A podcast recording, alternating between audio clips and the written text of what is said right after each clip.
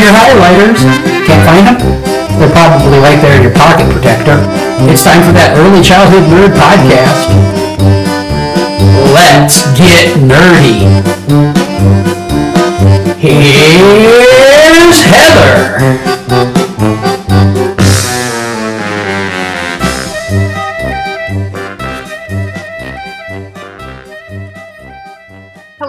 Welcome to another episode of That Early Childhood Nerd. I'm Heather and today Lisa Murphy is joining me. Hello. Hello. So we're going to go all over the place is my prediction Yes, mine based, based on, on our planning, in Or quotes, our planning texts and conversations. Yeah. Um, so, so we're going to start with a quote that's coming from a text from Lisa, and we did this. I, I think we've done another episode that started with a text from you, and it was you and me and Tiffany. so we'll just maybe every every few months we do a text from Lisa episode. Oh, that there you go. that'll be a different a mini series. Um, so anyway, let I'll just I'll just read it, and then we can go if you're ready. Are you ready? Yeah. I mean, I'm just assuming everyone listening knows who you are. Well, you I'm assuming everyone listening knows who I am as well. we don't need any fancy introduction stuff. Okay. If you don't, shame on you and Yeah, Google. shame on you and Google Ooey Gooey Inc. Okay, so here's here's where we're gonna start. Um, so you texted Lisa. It's funny when it comes to environments. I actually think that's what I'm really good at, and I've said that publicly. I don't think I'm really a good quote unquote teacher per se. I'm just really good at setting up environments. Um, and that kind of took us, I, you know, then I said I think that my strength was relationships, and we kind of went how that all tied together. So, do you want to explain a little bit Well, what, what you meant in there? Sure. I I know and I don't know where that knowledge of this being a strength of mine came from.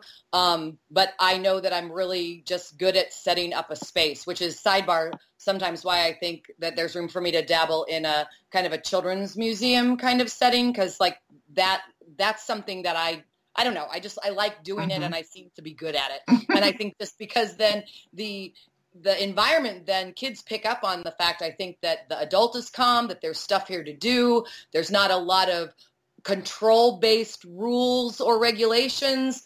So that I think the kids pick up on that and they start to explore then the space. So then I'm able then to start reading their cues and where are they going, where are they spending a lot of time, where wh- where is there not enough space, where is there too much space, where is nobody going, um, you, you know that that kind of stuff. And so then I'm garnering information based on those observations and then using that to then deepen and rearrange and all that. And and then my my follow up quote to Heather for you listening is that I, I think that out of the strength of the relationship then comes a depth of relationship starting to see who has what as a preference and who needs more of something and who needs less of something and you know who do i need to be really mindful of if they're in two feet of each other and that that who and, and who's my who's my uh I'm thinking Mackenzie, if you're familiar with my work, who's my who's my co-teacher that I didn't even realize was a three-year-old co-teacher, and and how can I utilize and, and bring that strength to the to the table as well? So I, I think out of paying attention to relate to the environments comes the understanding and the deepening of the relationship, which then in turn, as we all know, leads to a really strong program. hmm And and there is no teaching outside of relationship. Like I don't I don't think yeah. that you can effectively teach again, quote unquote, um, outside of really knowing each other well, yourself and the and the kids. Um, so I thought about something as you were talking because we also in the same text conversation we're talking about the specific age ranges that we feel like like we both agreed we could work with any age group you plopped us down into um, and enjoy it and be good at it probably. But but we each had our sort of niche age group. And and so for me that was one year olds and um, you had a couple but i think you had threes just turning fours Three to turn four seems to be there my too spot. Yeah. so so i just wondered as i was listening to you if that affected the way we both thought we were quote a quote quote unquote is going to have to be the name of this episode Yeah. quote unquote good teachers because um when I said relationship building was what I felt like my strength was, what I meant was for me sitting down with those one year olds and just letting them crawl around on me and and and um, being down on the floor with them and not trying to do anything for them just yet. but I think if I were to go, and, and I am in fact getting ready to go into a classroom of, of three, four, and five year olds, I might start with the environment instead of the sitting there and the letting them climb around on me. I kept joking that my life was lived under a litter of very heavy puppies as a toddler teacher. Oh, I would agree with that 100%. Yeah.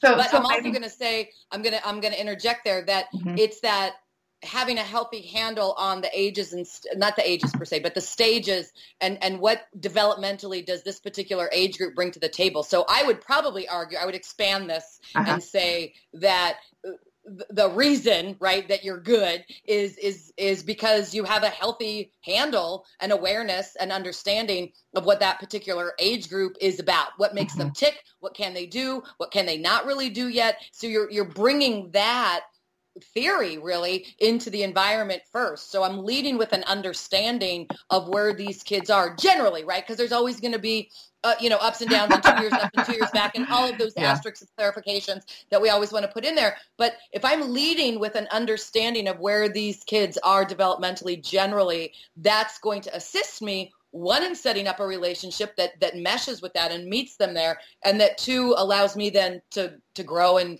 you know figure out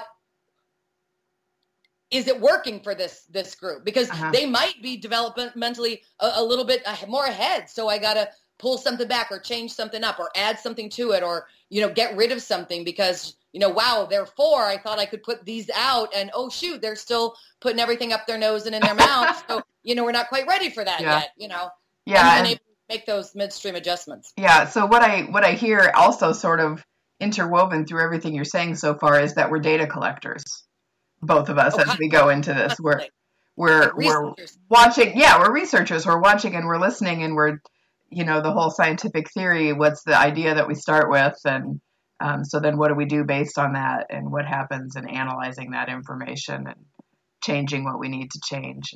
Sometimes I, think we're like Sherlock Holmes, even like you're gathering all this information and and and not necessarily jumping to any conclusions initially, but watching for patterns.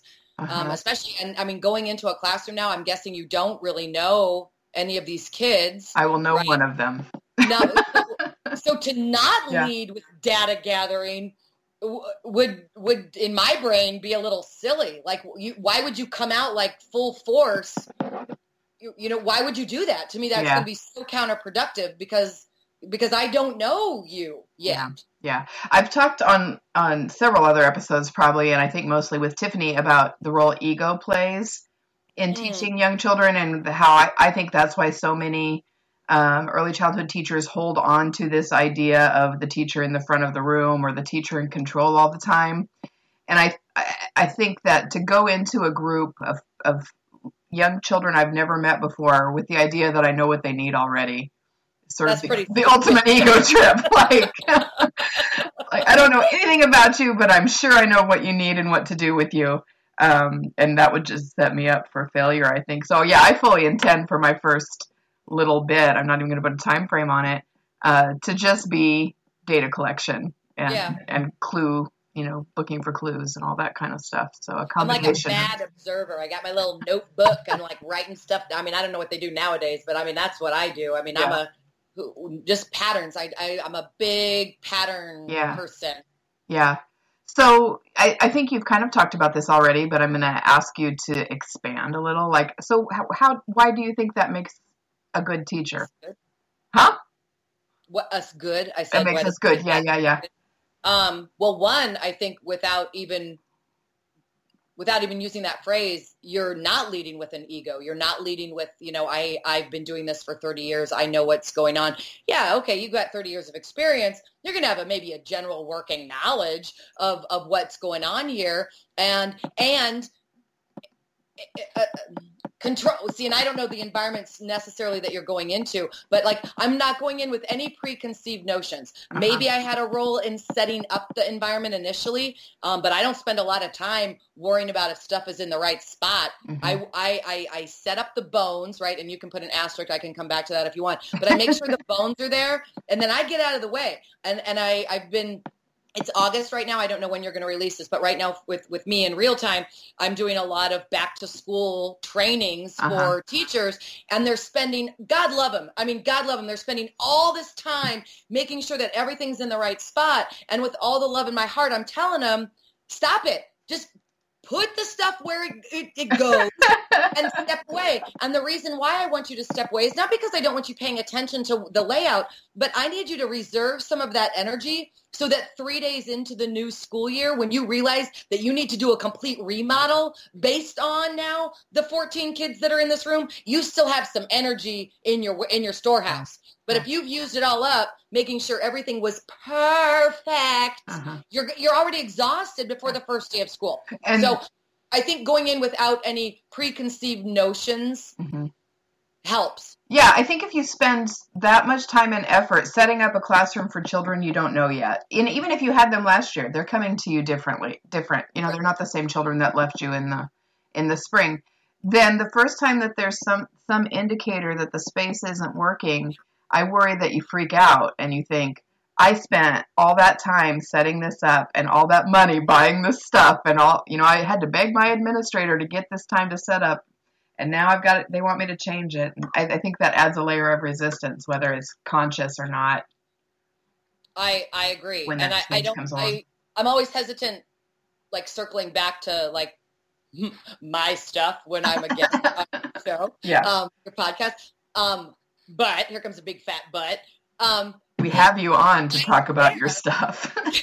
but why is it there? I mean, my, my three questions, what are you doing Yeah. and why are you doing it and who is it for? And, and, and I love that you went to some conferences and you bought a hundred dollars worth of stuff, but you don't necessarily know if this particular group of kids is going to need some of that novel stuff. Uh-huh. and I'm not saying don't buy it, but I am saying it's going to be a better use of your time, energy, and money if if in fact you know why you're putting that thing whatever it is and that thing for the record could be an attitude adjustment right? That thing could be a tweak in how you're interacting. It doesn't need to be a tangible uh, thing per se.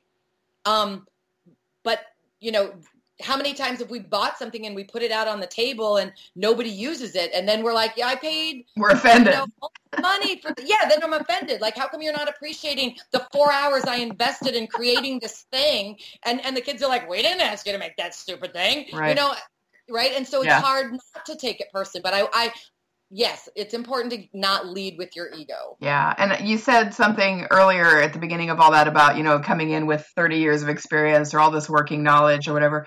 That can still be valuable, but it just comes in after the observing. Like that's you do the observing, you find out the you get the information, you figure out who you've got, and then you access all that working knowledge and all those years of experience and decide what what to do and where it goes.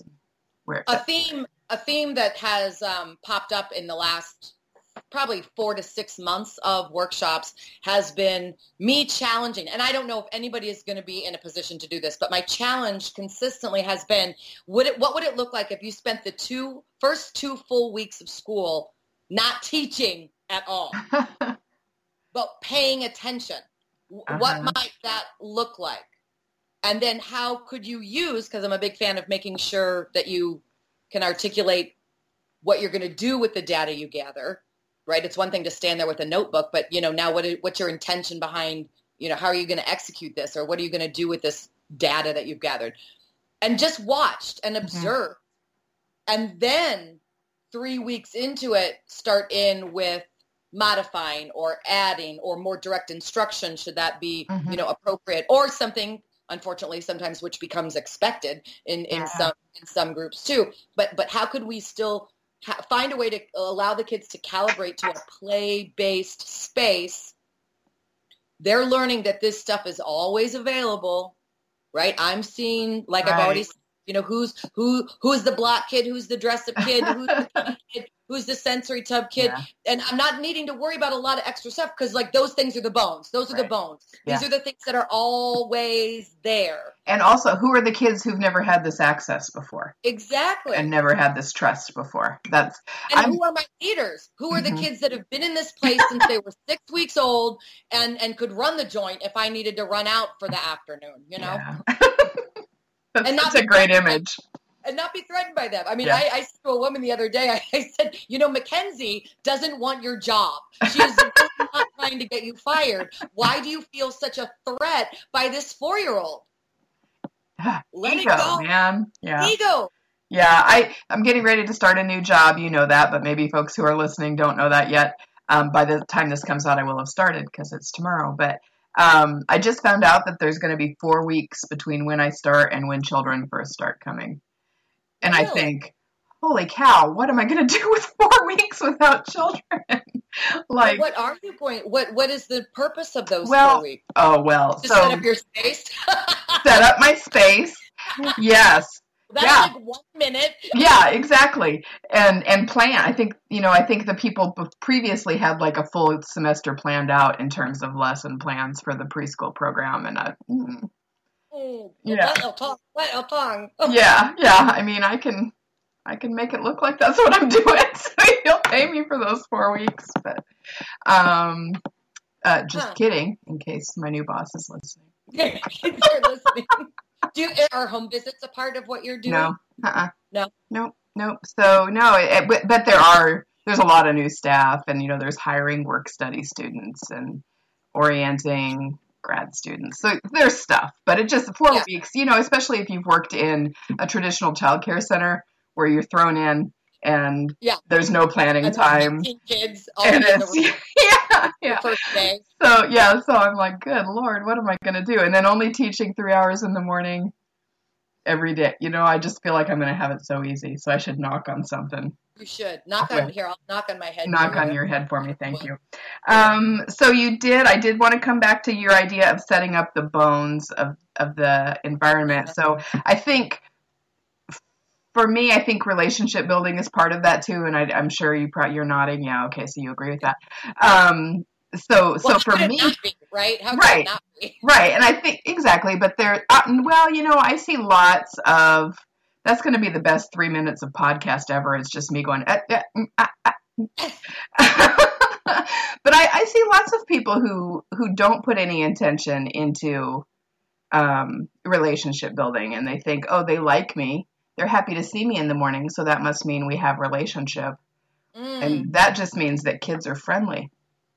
You know, that doesn't like necessarily, yeah, it doesn't necessarily that, mean, yeah, but it, it doesn't necessarily mean that there's attachment or that there's good, rela- strong relationship. That's a podcast right there. I Mhm. mean, that you could unpack. That's a thirty-minute conversation, probably right there. Just because they're happy to see you in the morning doesn't mean you have a relationship. Yeah. Um, I'm writing that down. So if you want to talk about setting up bones, other Sure. aspects of setting up the bones of the environment Well, while I'm making me, bones by definition are, are like the, the non-compromisables. These are the things Uh-huh. that are just always in the space. They could be modified, they could be extended, they could be made bigger, they could be made smaller, but they're always there. And this is probably also its own conversation, but they're always available. Uh-huh. Uh, they're not out based on my mood or a theme or a special treat or because you were good. Um, Yeah. They're always there. Uh, so that would be like an art area of some sort. That would be the block area. That would be books. That would be the sensory tub. That would be dress up. That would be some kind of math manipulative area, you know, fine motory business. Um, some space, I mean, we call it the circle time space, but, you know, really it's, you know, it it is what it is, but, you know, Yeah. somebody's going to make you have a space to do that kind of Yeah. stuff. But even though you can still have circle, you know, on a square, but right, right. Whatever, Um, group time, community time, meeting time. We've got all, what- we're so good at euphemisms in this field too. Like, oh, yeah, we like all that little nonsense. But We're not um, supposed to have circle time anymore, so I'm going to call it community time. But I'm still going to yell at every kid who tries to get up now. right, right. I'm not allowed to do timeout anymore, so it's called the think about it chair. Jeez. Feelings corner. the feelings corner where I ostracize you and push you away. Oh my god! Which is often the book corner, so now I'm associating books with sadness in your Right. mind. right and being in trouble, and then I wonder why my books are all getting ripped because I put a pissed off three year old over there by themselves. Ah. Anyway, How do you really feel, Heather and Lisa? So those for for the most Yeah. part are those those are the bones. Um, and Yeah. and so like the sensory tub is always there. What's in the sensory tub might rotate on a Mhm. regular basis, um, but it's always there. The easel Yeah. is always there, Yeah. and and and then the kids calibrate. right? These Yes. things are always here. So now I can go about the business of just being two or just being three or four or in a mixed age room. I can figure out how this works without worrying about it. And that's why I say it takes two weeks. Yeah. And once that two weeks has happened, the kids figure it out. The adult is watching, is figuring out. The adult starts to get better at articulating the quote unquote learning that might be going on to articulate that and translate that to somebody who walks in who doesn't know any better. You know, so a- lot of stuff is going on, Mhm. and that's like an investment Yes. into the success of the rest of the year. Yeah. And you really have to be committed to that and understand that there's going to be a rough patch. And so that idea of two weeks is good, I think, for people because um, I, so many times, and I'm sure you've seen and heard this too, but especially when I was a center director, and I would say, Well, have you tried this? And they'd say, Well, we did it once and it was insane, so we never did it again. Like sensory, especially, or easel, you know, having an easel freely available all the time. Well, we tried it, but there was paint everywhere and everybody was fighting and crying Because you never bring it out. Because yes, you've got to stick with it through that rough patch. and not do anything this i mean and this episode the, the subtitle here is riding the wave of the novelty. Riding the wave of newness. You got to ride that wave all the way in but nothing else is new right. and that's why it's very basic those first two weeks. You're not bringing out the brand new you know i, I don't even know as an example what would be you know relevant to your listeners Yeah. but it's it's the bare basic. I mean it's like steak potatoes and a green salad. Nothing sexy nothing fancy. It's just the basics. Yeah. and we're going to figure it out. And then we'll start playing with modifications to the menu if my interactions and relationships and observation shows me that that needs to be modified. Mm-hmm. If i get a room full of kids who've never been in a in a in a program before it might be very basic looking for for the first month Uh huh. Yeah. because they're not showing me they need anything different. My observations are going to make modifications, not you know, oh, it's teddy bear week, so we need to now plaster. You know, that that's random. That has nothing to do with the the children who are here. Yep. Uh, um, so so now my mind is going off on the relationship aspect of everything you just said because there's a couple things. So there's a couple things that came to my mind. One is so much of how that first couple weeks that you're describing and how we navigate that novelty period can affect the direction the relationships are going to go with kids for the rest of our time together. Like if we're impatient and upset that they that they don't know how to use something that they've never seen before, or uh, you know all those things. If we're taking it away because you can't, you you know I can't I can't give this to you because you don't use it right or whatever, that impacts the relationship from the very beginning. Um, that, that message of trust and dislike and your ideas are stupid and your feelings are stupid and we're not saying those words but i think we definitely slip into sending those messages sometimes during those novelty But then, periods. then I would argue that there's a there's a, a missing layer here Mhm. as to. I'm, I'm stumbling for the right word. T- teacher training is what's coming to Mhm. mind. How come nobody's noticed this at this juncture that, that this particular teacher is bringing that kind of personality or disposition to the table? You're not all of a sudden overnight going to start raising your voice, right? Right. You, you, this might probably be something that, that you've brought to the table in the past. So let's make sure that there's some coaching involved. Like I'm thinking specifically of the easel. yeah You, I, I told the group that I, I had a workshop actually in, in, in, in Indiana last last Friday, and I said to them, "You never put it in the space if you don't want to clean it up, right? So if, Yeah. if you and because they're all mixed ages, it was a it was a six weeks to three years old in the same room. Uh-huh. It was uh, okay, early head start. Yeah. So I'm like, if you don't want that whole box of Legos dumped on the floor, and ultimately you're the boss of picking it up, then you don't put a box of Legos out. You control the environment. Now we're back to the environment component of, of how, you know, I think they're completely inseparable. You don't fill paint cups all the way up. You fill them up a smidge, right? You're going to Yeah. start, you're going to start with a little bit because I realize there is a lot of choice here. But and so for the kids to navigate it, for the adult to navigate it, it's you're going to err on the side initially. I would argue later you start with big, but Uh-huh. initially while everybody's warming up to this, you you control the environment. Little bits of paint. You know, yeah Well, so I'm, I want to go back to what you said about t- teacher training. I think everything you said is true, but what I have seen in this new phrase that I'm coining, American child care culture, is is that we think of our our job as teachers is to teach children to stop being unpleasant. Like we think mm. that's our role, and so it's not going to do any good to talk about teacher training if the people in charge of those teachers also have the goal of a calm, controlled classroom where we're teaching everybody to be, you know, well behaved, Complacent. compliant, complacent little girls, essentially. If our goal is to have everybody playing quietly in the house corner, um, then, Well, then teacher the- training doesn't come into the conversation. Well, well, well, does, but a lot further back. You know what I'm Mhm, saying? Like, mhm. like the, the actual institutions that are claiming that they're training Yes. future caregivers. I mean, and, Yeah. and it seems like a lot of conversations, like we can be talking about these very specific topics, but when Uh-huh. you dig down deep, there's about three or four core nuggets Yeah. that I believe everything spokes out of.